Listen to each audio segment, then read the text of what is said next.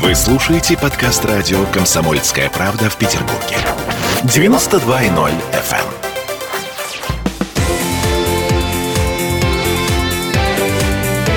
Картина недели. Вновь возвращаемся в эфир. Напомню, что мы с Александром Сергеевичем Записоцким подводим итоги уходящей недели. И э, мы не можем обойти тему вакцинации, потому что, как минимум, в Москве начали вводить обязательную вакцинацию для нескольких сфер деятельности. И сейчас ужесточение идет в целом ряде регионов Совершенно по этой верно. части. А, в аналогичном шаге объявил Кузбасс, и многие другие регионы тоже к этому присоединяются.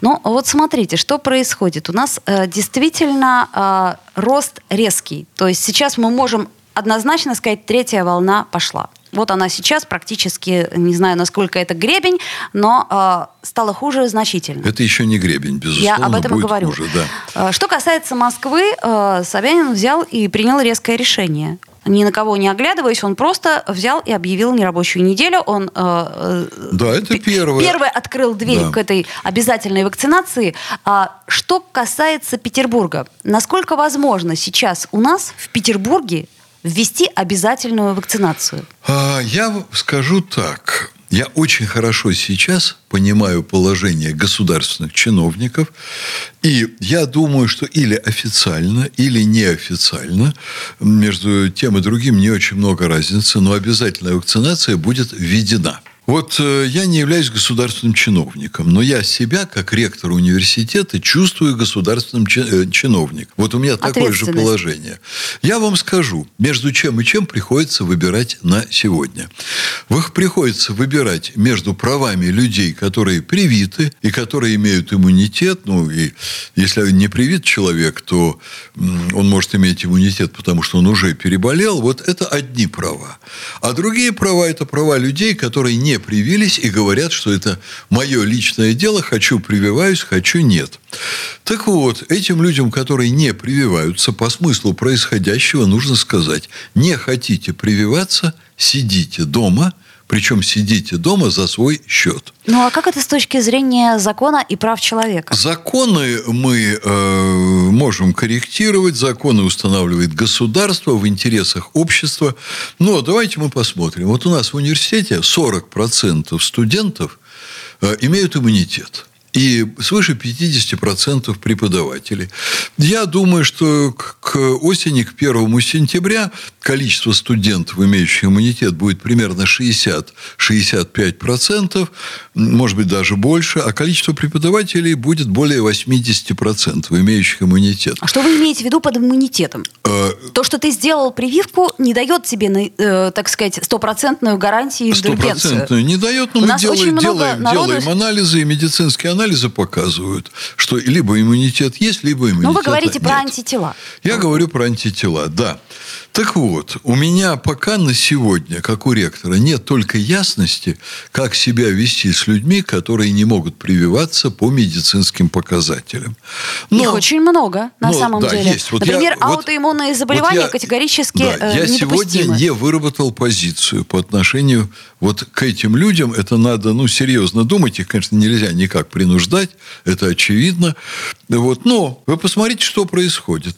Вот если эпидемия становится все сильнее и сильнее, тогда что? Надо делать локдаун. Локдаун. И в результате локдауна 65-70% моих студентов, которым эпидемия уже не несет никакой угрозы, они должны не ходить в университет и заниматься дистанционно. Это почему? Только по- потому, что 30-35% являются как говорят, ковид-диссидентами, а я бы уже сказал бы, как Макаревич, ковид-идиотами являются. У них там мрачные, сумеречные представления, не основанные на научных знаниях, а там дикие суеверия, что-то где-то в интернете какие-то глупости прочитали и не прививаются.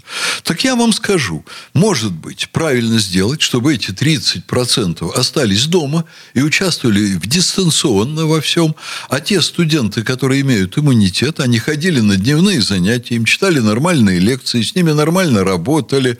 Они бы работали совершенно спокойно в группах. После занятий они ходили бы на массовые мероприятия, на экскурсии, на концерты, на театральные спектакли, которые мы привозим к нам в университет, занимались бы в различных кружках и студиях, развивая свои способности. Почему нормальные студенты должны участвовать в дистанционной пародии на образование? Я вам как специалист могу сказать, что дистанционного образования нет вообще. И быть его не Ну, может. понятно. То есть Вот этот опыт пусть- нам как раз показал, что все-таки Да. дистанционное образование не равно Да образованию оно вообще ничему не равно. Это некий суррогат. Это вот как, уж извините меня, такое, может быть, фривольное сравнение. Это как э, секс с полиэтиленовой женщиной. Я, Понятно. правда, ни разу не пробовал, Но, но, видимо, так себе. вообразить себе могу. А, Александр Сергеевич, а вот вас не смущает такая история, что а, в России всегда, а, так сказать, на действие находится противодействие? Вы знаете, что сейчас уже в интернете появились а, ковид-паспорта, которые можно на дом заказать за 7 тысяч рублей. Вам не кажется, что это а, породит очередную волну коррупции? Ой, да вы знаете, что наверняка породит. Значит, надо сажать, надо привлекать к жесточайшей ответственности, надо ужесточать. Ужесточать что? Наказание за На- преступление. Но смотрите, э, в данном случае, если человек не хочет прививаться, то это не преступление. Юридически это не А если преступление. человек плодит фальшивые справки, фальшивые паспорта и фальшивые анализы, он должен сидеть в тюрьме. Ну, вы же прекрасно понимаете, что ребенку справку для бассейна купить сейчас можно где угодно. Вот это до поры до времени, пока не приходит человек с ружьем и не ведет куда следует. Надо наводить порядок. Александр Сергеевич, вы Да. опять о своем. Вы опять о смертной казни, об отрубании рук и прочего-прочего. Да вообще голову уже пора отрубать, на мой взгляд. Это образное Хорошо. выражение, А, конечно. Окей, пред- предположим, вы сейчас говорите о вакцине, о прививках. А я вот, например, смотрю при этом на фан-зоны и смотрю с ужасом на те фотографии, которые мне присылают коллеги, когда все в фан-зонах сидят без масок. Сейчас Просто лицо к лицу. Сейчас вообще похоже, что все массовые мероприятия будут опять прекращаться. Так их, может быть, имело бы И- смысл прекратить до этого евро? Потому что сейчас Ой, чудовищно, знаете, что, что, я об происходит. этом даже сейчас говорить не хочу. Я хочу говорить о другом. Вот я привит, понимаете, у меня достаточное количество антител. Почему из-за вот этих людей со сложным состоянием ума, которые не желают прививаться, я завтра не смогу ходить, смотреть футбольные матчи. Я завтра, когда эта эпидемия опять э, приобретет ужасные масштабы, я не смогу ходить в рестораны.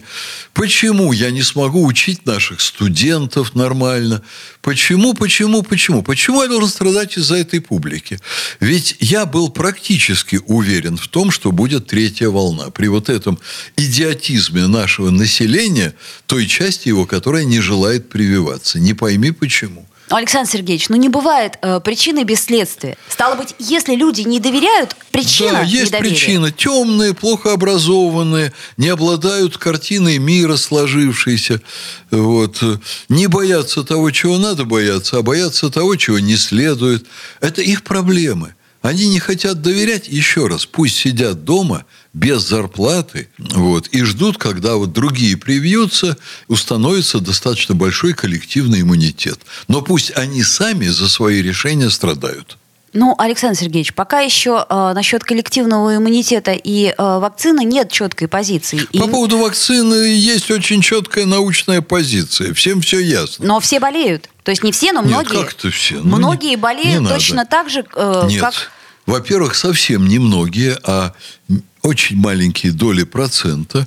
И известно, что ни одна вакцина, она не дает стопроцентного иммунитета. Безусловно. Известно. Когда у тебя 99 шансов не заразиться, и ты Да вы привился, оптимист насчет ты себя нормально 99%. чувствуешь. А, я, а- а на самом деле больше. У привившихся спутником намного больше шансов не заразиться. Там, может быть, один на тысячу может испытывать проблемы, но даже вот такой статистики пока нет. То есть Там вы е- считаете, что об- единичные случаи. Обязательная вакцинация у нас все-таки решит проблему. Я к чему говорю? К тому, Слушайте, что предписание, э, постановление, выполнение обязательное, это все решит проблему. Мне кажется, в России эта Ольга, история не работает. Ольга, в России ничто не работает для дураков. Так пусть они и страдают в результате. Вот и все. Александр Сергеевич, а в результате э, у нас даже в футбол играть не умеют по непонятной мне причине. Вы уж извините, я не хотела эту тему затрагивать, но мне правда непонятно, почему эти э, 11 да, э, молодцов, которые получают несусветные деньги, почему они не умеют играть в футбол? Но До это, сих пор не это умеют. же женская логика.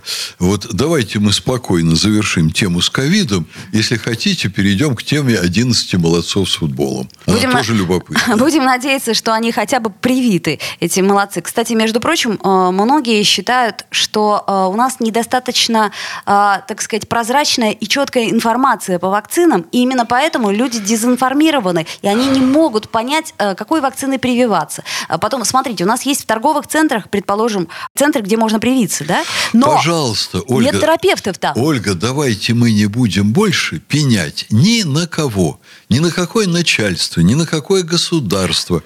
Я должен сказать, что очень редкий случай, и, кстати, очень обнадеживающий, когда государственные чиновники, ученые, практики, э, экспериментаторы, производственники, все напряглись и сделали прекрасную вакцину, которая спасает сейчас э, десятки, сотни тысяч жизней. Беда нашей жизни уже на сегодня не в ковиде, а беда в том, что когда ты садишься в такси, Рядом с тобою может оказаться заразный водитель. Когда ты идешь в магазин, там может оказаться заразный продавец. Когда ты приходишь в офис банка, там может оказаться заразный сотрудник. Мерзавцы, идите и прививайтесь. Вот это все, что я хочу сказать. Александр Записоцкий. Сделаем паузу. Картина недели.